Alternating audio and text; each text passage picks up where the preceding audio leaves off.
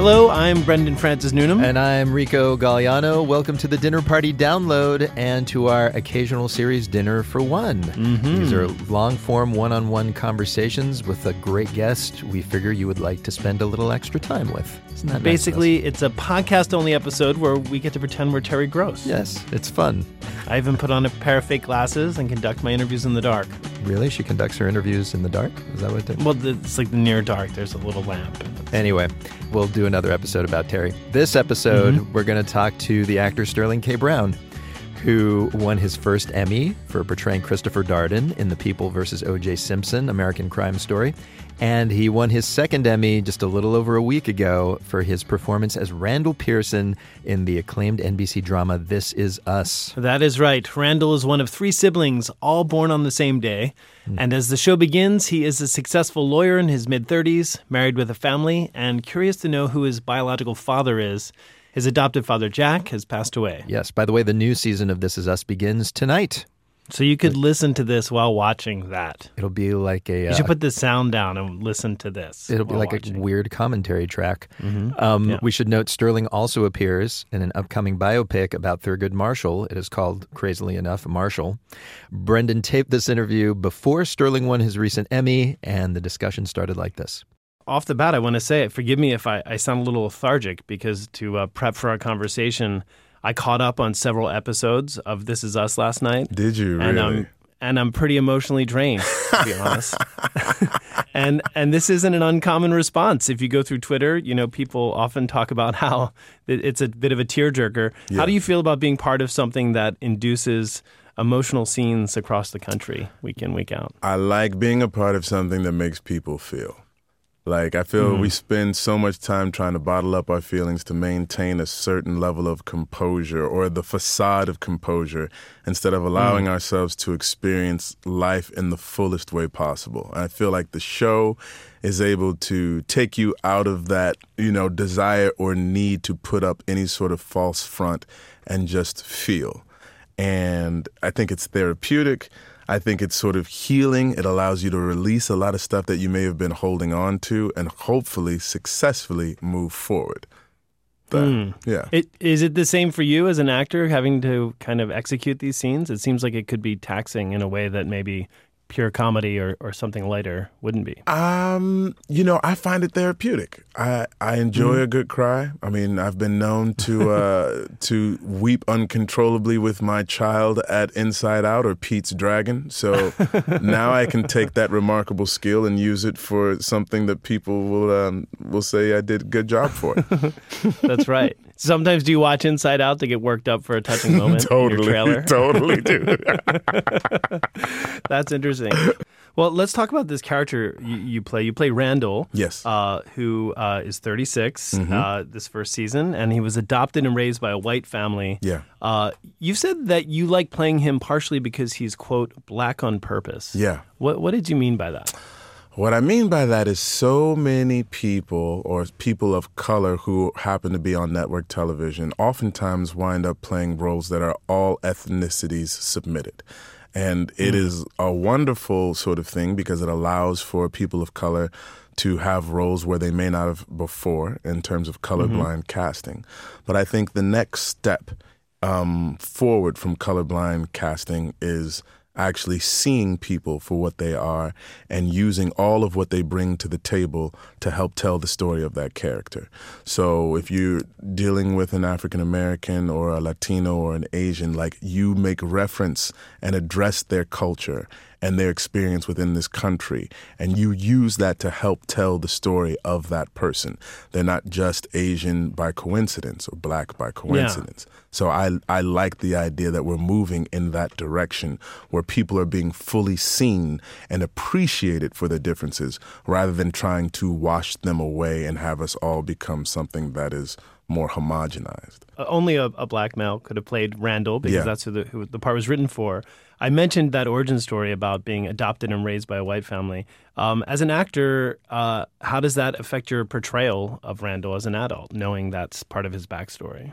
I you know I ask myself these kinds of questions a lot. My wife and I have conversations. Like there's certain sort of cultural touchstones that you know my wife and I share with one another by virtue of being born the same year in St. Louis, Missouri, both African American, having a similar education as well. Mm. And so there's a lot of those things that Randall probably missed out on and had to play catch up with.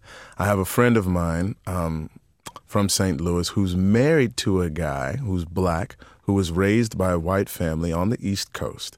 And so I've had mm. a, the opportunity to talk to him on occasion about what his experience was like.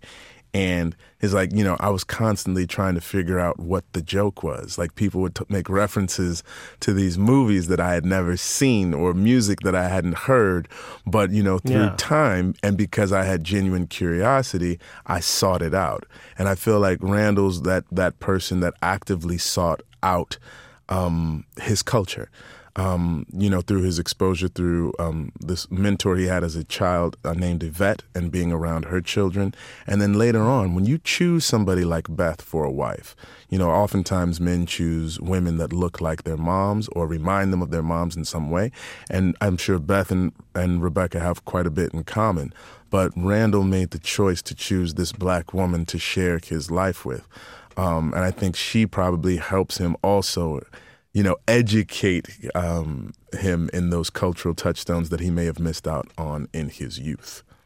Yeah, and, and there's an awareness uh, in, in, the episode for which you uh, congratulations for being nominated for an Emmy. Thanks, man. Uh, yeah, the the episode that you submitted, I believe, was Memphis. Yes. Um, and which is touching on, on in many ways, but I'm just referring to one small moment in it. Is at one point, um, Randall spoiler alert, but people will have seen it by now, uh, is with his biological father, and he's kind of uh, around. He's meeting his cousins. Yes, even though they're like twice and third removed. Yes, it's very, it's a kind of a funny scene. But at one point, he he just burst he bursts out and he says something really corny like, "Wait, know you, I know you, so that makes you William's second cousin." And your third cousin. Oh, so you get a cousin. you get a cousin. Everybody gets a cousin! Sorry, I was raised by white people. Oh, no, no, no. And he's like, you know what? Sorry, I was raised by white people. Yeah. Uh, and there's almost this this awareness he has as you know as much as he's kind of learned to kind of inculcate himself with uh, maybe an African American cultural sensibility that he does come from a different place, and, yeah. and his his his instincts are different. He is wherever he is, he's always a bit on the outside. You know, exactly. Yeah. He's he's African American yeah. in an all white family, and then even when he's amongst a, a, a primarily African American group, he's still the only one that's been raised by an all white family. So he's yeah. always just trying to find his place in the group. That's something that maybe you had to teach yourself through discussions and and and and rehearsing and being an actor. But there are some actually direct parallels with you, it seems, uh, and Randall. You both have a couple of kids. Yep. Uh, you you both tragically only knew your fathers all, all too briefly. It seems your your father passed away when you were younger. This is true. Uh, this show is so much about family. I'm I'm wondering what you maybe you carry from your father.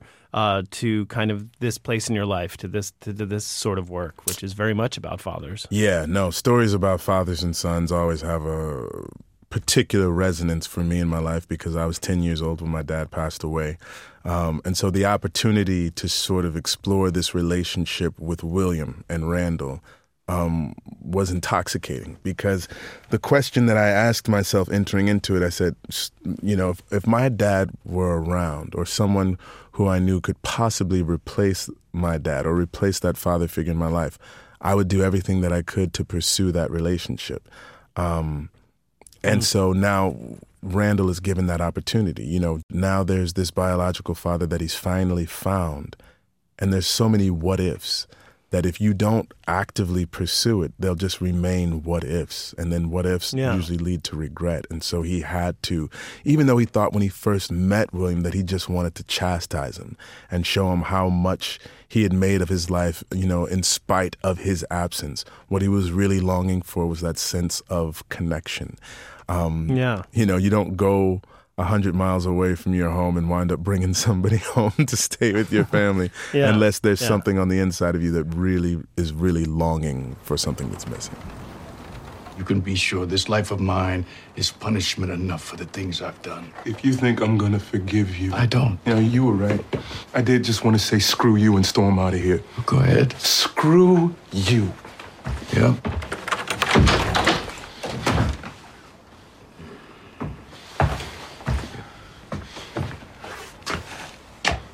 You want to meet your grandchildren? I'll get my coat.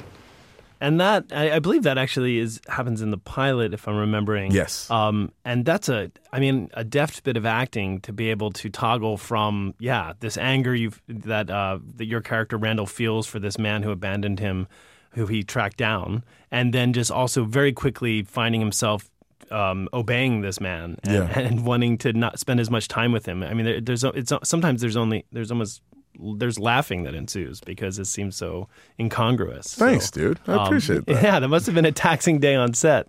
Uh, taxing but good. I mean, you you as an actor live for those moments that sort of demand that you stretch, you know, Yeah. and and sort of play highs and lows almost simultaneously or butt it right against one another.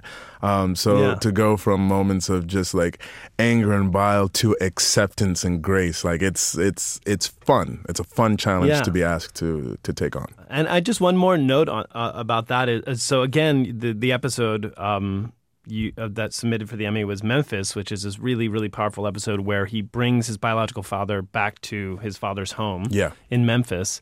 And you know maybe this is a bunch of mumbo jumbo, but do you think that some of the resonance of like your performance, some of the power from that comes from that kind of um, connection you have with your father, or that particular interest you have in that that question about fathers and sons? Absolutely. Um, Yeah. I, I found like the relationship with William was probably my primary way into entering to Randall. Um, so getting to say goodbye to him in that episode, uh, I was something that I wasn't allowed to do when I was a kid because I was 10 years old and I wasn't allowed to go to the hospital when my father passed away. And so to be there with him, um, to help him uh, ease his way into that transition into the next phase of being, if you will, was something that you know I I got the chance to say goodbye to William in a way in which Sterling would have liked to say goodbye to his dad. So it was I was happy to have that moment. Yeah, it's a powerful piece of writing and, and acting. Um, so we've been focusing primarily on This Is Us. Your career is gone was was thriving before this show, and it, and it has lots of lots of going on. And you know, if you hop on Twitter right now, uh, people are loving your appearance in Insecure. You've also got the film Marshall, which Yes. is coming out soon, which refers to Thurgood Marshall. Correct. And a lot of people got to know you in another story that revolved around the courtroom, The People versus O.J. Simpson. Heard of that? yeah. You know, this is an interesting time for, I mean, it's always an interesting time, but stories about criminal justice right now seem to have a particular poignancy, or people are maybe starting to pay the right amount of attention to them. Uh, is, is there a common thread in these two stories for you, the, the performance in Marshall and OJ? I know they're just courtroom dramas, but there's also a sociological angle on that, which seems to be similar. Well, absolutely. I mean, the the history of sort of the African American male and how they've been treated systemically by the criminal justice system is sort of at the forefront of both of those stories. And it's the reason why black America rejoiced when O.J. Simpson was acquitted of murder of Ron and Nicole. And um, it's the reason why the NAACP had Thurgood Marshall going around the country looking to defend African Americans that it, they felt were not getting the defense that they deserved and possibly were being falsely accused um, because the system doesn't seem to have us in their best interest all the time. It seems as if there's a, another eight ball that you're working behind as an African American male where you're almost presumed guilty uh, and you have to prove your innocence, which is not the way in which it's supposed to work. Today, in 2017, you know, over the past few years, we've seen Ferguson and we've seen um, South Carolina and, and we've seen New York and we've seen men lose their lives. Black men lose their lives, and they may not have been the most upright citizens, but that they deserve to lose their lives like I think it's a, a poignancy, and I think it's a poignancy that's being brought to the mainstream because when you had the Rodney King beating in 1992, I think it occurred to a lot of people. It was like, well, that can't happen all the time. That was just a particular bad group of cops, and this sort of thing, you know, is few and far between. And now Yeah. you're having more and more ocular proof in, in today, like right now. You're seeing, you know, little black girls being pulled by their hair, and you're like, why why is this child being treated so inhumanely? Um, that, you know, now I feel like it's it's reached a point where it can't be ignored anymore and people have to pay attention and hopefully there'll be some sort of shift. You know, I'm I'm waiting Yeah. for it, and I think Black America's waiting for it and hoping for it, and we'll just keep on keeping on until something changes. Do you do you feel like in some way, this certainly this isn't the, why you got into acting, but with these performances, uh, you know, having that heightened awareness of that situation in society, is it a heavier weight to bear when you're delivering those lines or scrutinizing those scripts? Yes and no. So there are things that I I've always been aware of as a black actor that I can't do in the same way as some of my white counterparts because of the way in which it might be perceived. And I give like the most innocuous one that I think of immediately is Ace Ventura Pet Detective. I think Okay. Jim Carrey is absolutely amazing in Ace Ventura mm-hmm. Pet Detective. But if a black actor gave you the exact same performance, like note for note, people would be like, "Why is this brother making an ass of himself?" Right? It it hmm. it just comes across in a very different way, and so I'm hmm. I'm cognizant of that sort of thing as I take on roles and look at what I'm doing because not that I want every character that I play to be upstanding or whatnot, but I don't want them to be an embarrassment to black hmm. people. Right? Like Yeah. that is important to me. I, I want to Yeah. play as wide a breadth of, of people as I can, saints and sinners alike. But I don't want to embarrass nobody. Um, Yeah. So that is something that I carry around in the back of my mind for sure. You know, it's, it's interesting. It sounds like, uh, if I understand your bio correctly, like you first got bit by the acting bug in, was it in high school or early in college? Freshman year of high school, yeah. And so we don't have to date you, but I, I, I think I can say in confidence that was a couple decades ago. Sure. Uh, and can you know there was a different. You're talking about the system in a very serious manner when we're talking about you know police and and and in this country, but also the Hollywood system seems to be slowly shifting and waking up. Can you talk about the difference in the landscape between when you were an- a 15 year old, 16 year old excited about acting, Yeah. and and and what it was like to look at Hollywood as a young black actor then compared to now? Let me go back even further because this one is something that I talk about with my wife all the time with the the great producer Norman Lear. And mm-hmm. when I was even younger, there was the Jeffersons, and there was All in the Family, and there was Good Times, and there was Sanford and mm-hmm. Son, and it seemed like there was this really ripe conversation that people were having openly about the nature of, of bigotry and being able to make fun of it because it was so ridiculous but still very real. Um, And not not just you know Archie Bunker, but also Fred G. St- Sanford from different sides of the coin. I remember thinking Yeah. as a kid, like, man, I want to work on a on a Norman Lear show. Like this guy's talking about everything, like putting it all out there, right? And Yeah. then it seems as if we moved into a very strong wave of political correctness, um, where things became homogenized in such a way that you know it, it gave um, way to colorblind casting, right, which was Yeah. good, but we weren't having conversations as meaningful as I think that Norman Lear was establishing then. So now we come to the present day, and there's a really interesting landscape of black shows that are out there where it used to just be one or two, but now you have, you know, Blackish, and you have Atlanta, and you have Queen Sugar. And uh, you have underground, or, or you did up until just just recently, and and dare I even include This Is Us into that conversation as well, where you we as a society are able to see and witness a non monolithic presentation of African American life in this country, that it is as varied as any other ethnicity's experience is in this country as well. And so that gives me you know, a sense of promise in that, you know, when people grow, we grow through exposure. And that either happens in real life experiences and sometimes, hopefully, also through media, through art. Yeah. And people are able to see all these different colors of Afro Americana in this country and recognize the humanity in all of them. So, to the point where when they come in contact with someone, they're able to recognize them as a human being first and foremost, and hopefully not with the sort of fear that has been associated with being black in this country for such a long period of time. That's what I, I Yeah. take joy in as, as Randall. Like he's a family man. And anybody who watches the show, you know, will recognize that he's a family man. And hopefully the next time that they come in contact with somebody outside that they may not have met before, but they can say like, "Oh, this guy's a family man." I mean, I've I've had people cross the street when I've walked down the street. I've seen women clutch their purses, and I've tried to do things to try to disarm people. There's a, a book that I read called Whistling Vivaldi, and it talked about um, one of the things that it talked about was how we as black people in this country have an added assignment and that other folks don't necessarily have is we are responsible for putting other people at ease first before we can get on to the business at hand. Um, and it's an unfortunate place to be because sometimes you're upset and you just want to be upset.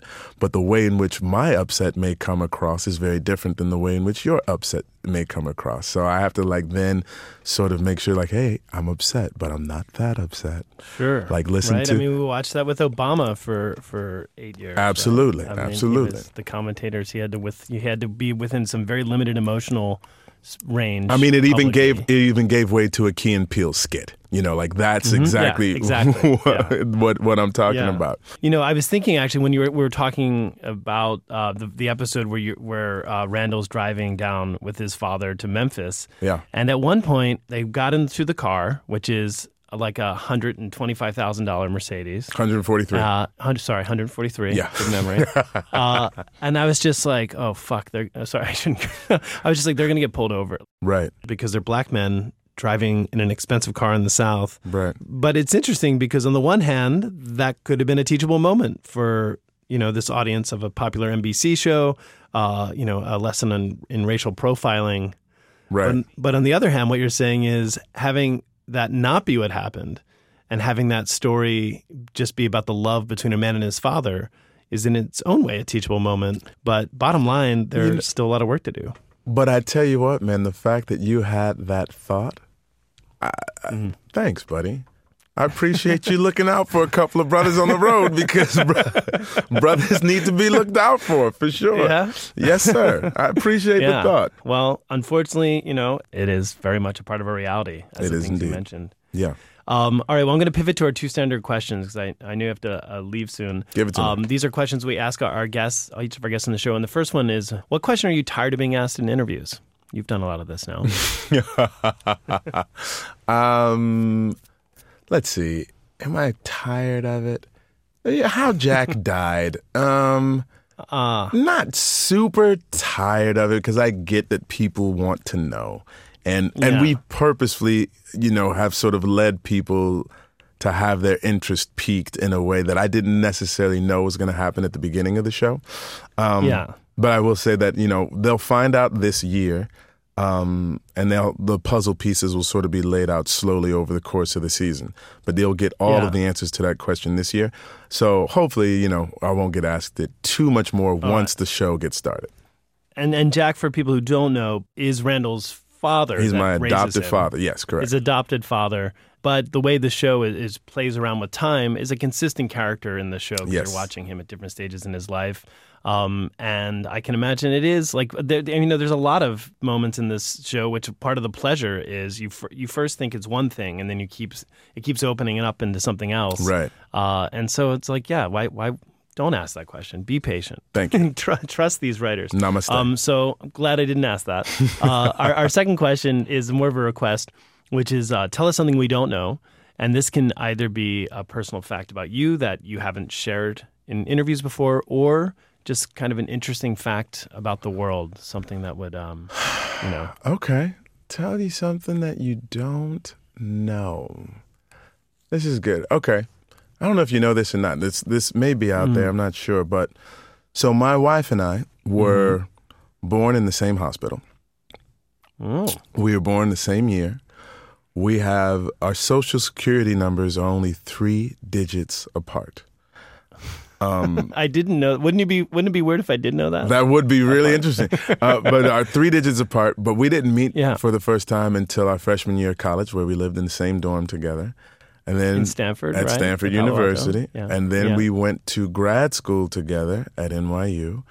We signed with the same agency directly after school, and then we did our first on-camera job together, um, which was an under five on the guiding light.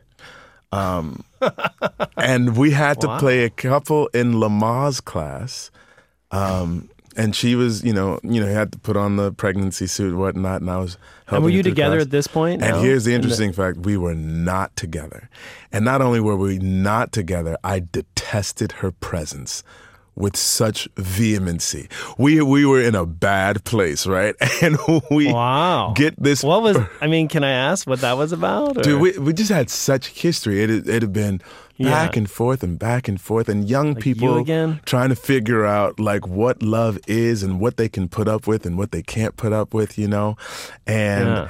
and and and part of the story is like after we graduated from school, we didn't talk to each other for about three and a half years before we finally got back together for good, right?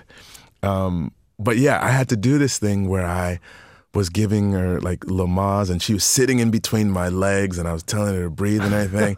and and she would look at me and I would be so annoyed that I didn't even want to look her in the eye. And she would mess with me because she knew I just did not want to be there. Um, and now we've been this married. is worthy. Yeah. Yeah, this is worthy of its own. Te- this is that that backstory is worthy of a "This Is Us" kind of subplot. Right? in fact, Totally. to to try to piece it together. Like, why are they married? Why do they have kids now? But back then, they're pretending to be pregnant.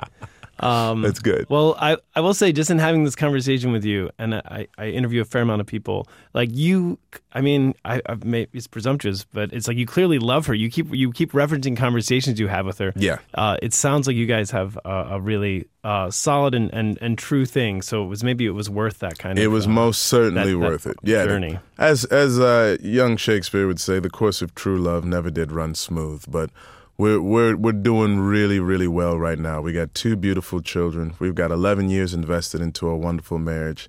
And uh, I think she's my ride or die. I'm a keeper.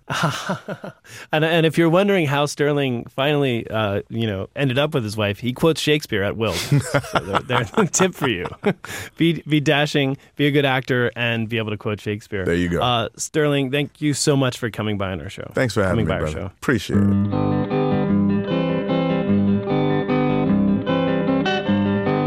Sterling K. Brown, the new season of his show This Is Us begins tonight. He also stars in the movie Marshall, coming out October 13th.